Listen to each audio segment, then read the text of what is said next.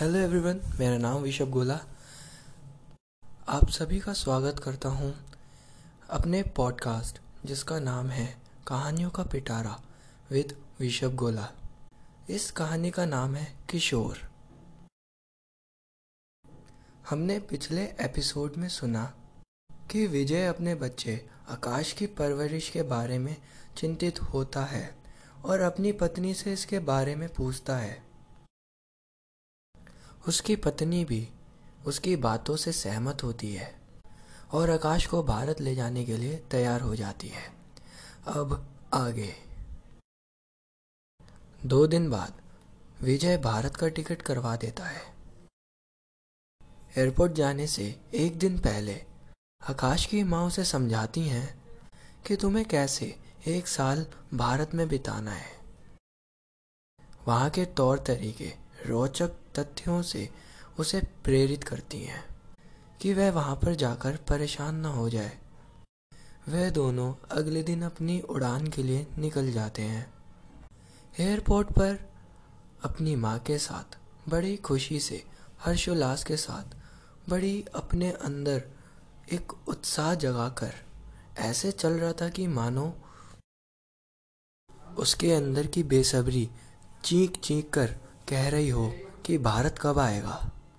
कब हम भारत के लिए हवाई जहाज़ में बैठेंगे? उड़ान के बाद हवाई जहाज़ की खिड़कियों से बादलों को देखता हुआ आकाश अरमानों के ऊन से सपने बुनने लगा और गहरी नींद में सो गया। जब आँखें खुली, तब हवाई जहाज़ रनवे पर उतर चुका था। उस दौरान जब वे एयरपोर्ट से बाहर आए तब उसकी माँ ने गहरी सांस ली और कहा मेरे देश की मिट्टी की भीनी भीनी खुशबू आज कई सालों बाद नसीब हुई।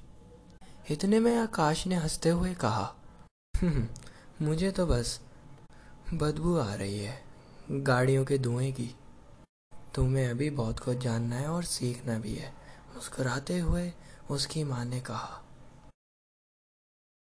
जब वह आखिरकार अपने घर पहुँचे, तब उसकी माँ ने उसके दादा दादी को नमस्ते कहा और आकाश ने हूबहू वैसे ही किया। चरण स्पर्श करते हुए उन्होंने दादा दादी से आशीर्वाद लिया। उसके दादा दादी के चेहरे पर जो आज वो अनमोल हँसी थी, वो देखने लायक थी। आखिरकार उन्होंने अपने पोते को सामने से पहली बार जो देखा था, वो भी इतने सालों बाद। छुट्टियाँ खत्म होने में अब ज़्यादा दिन नहीं बचे थे।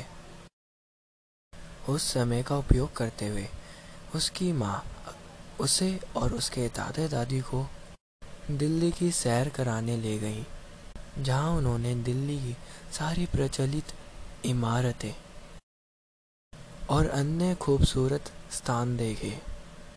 इन सब यादों को आकाश कैमरे में कैद करता जा रहा था।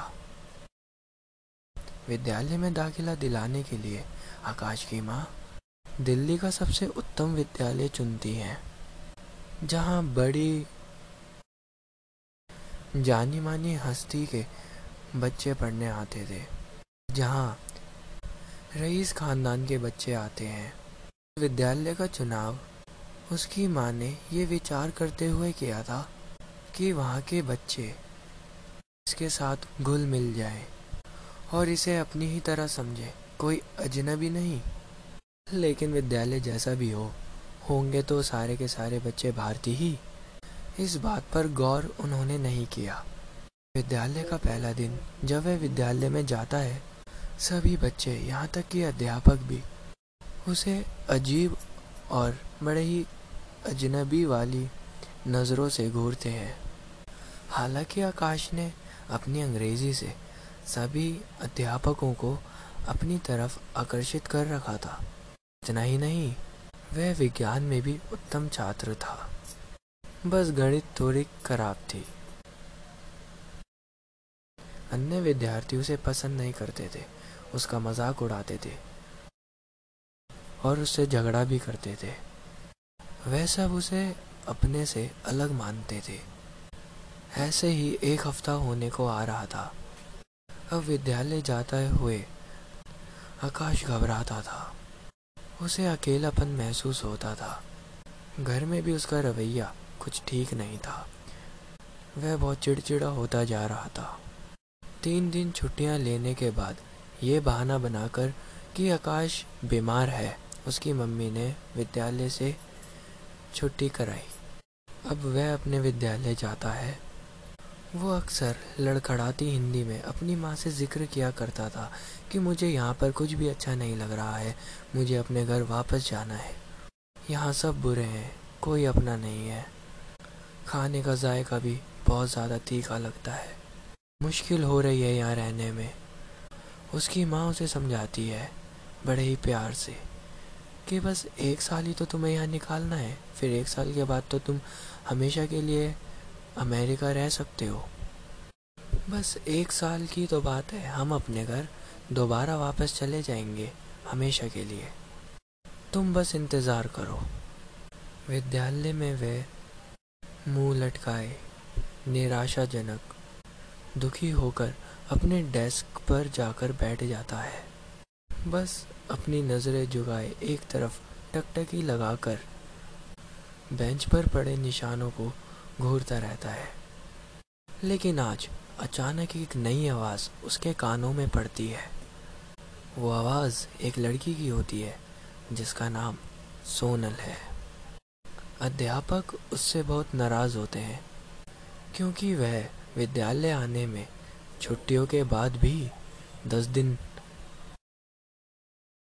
लेट होती है। और तो और, उसने अपना साइंस प्रोजेक्ट भी नहीं किया होता। वह अपने डेस्क पर जाकर बैठ जाती है, अपनी सहेलियों के साथ। और वह भी आकाश को वैसे ही देख रही होती है, जैसे सब उसे देखते थे। उसने अपनी सहेलियों से आकाश के बारे में पूछा ये कौन है? उसकी सहेलियों ने बड़े ही अकड़ के कहा, नया नमूना है कक्षा का। अमेरिका से आया है। अपने आप को कुछ ज़्यादा ही होशियार समझता है।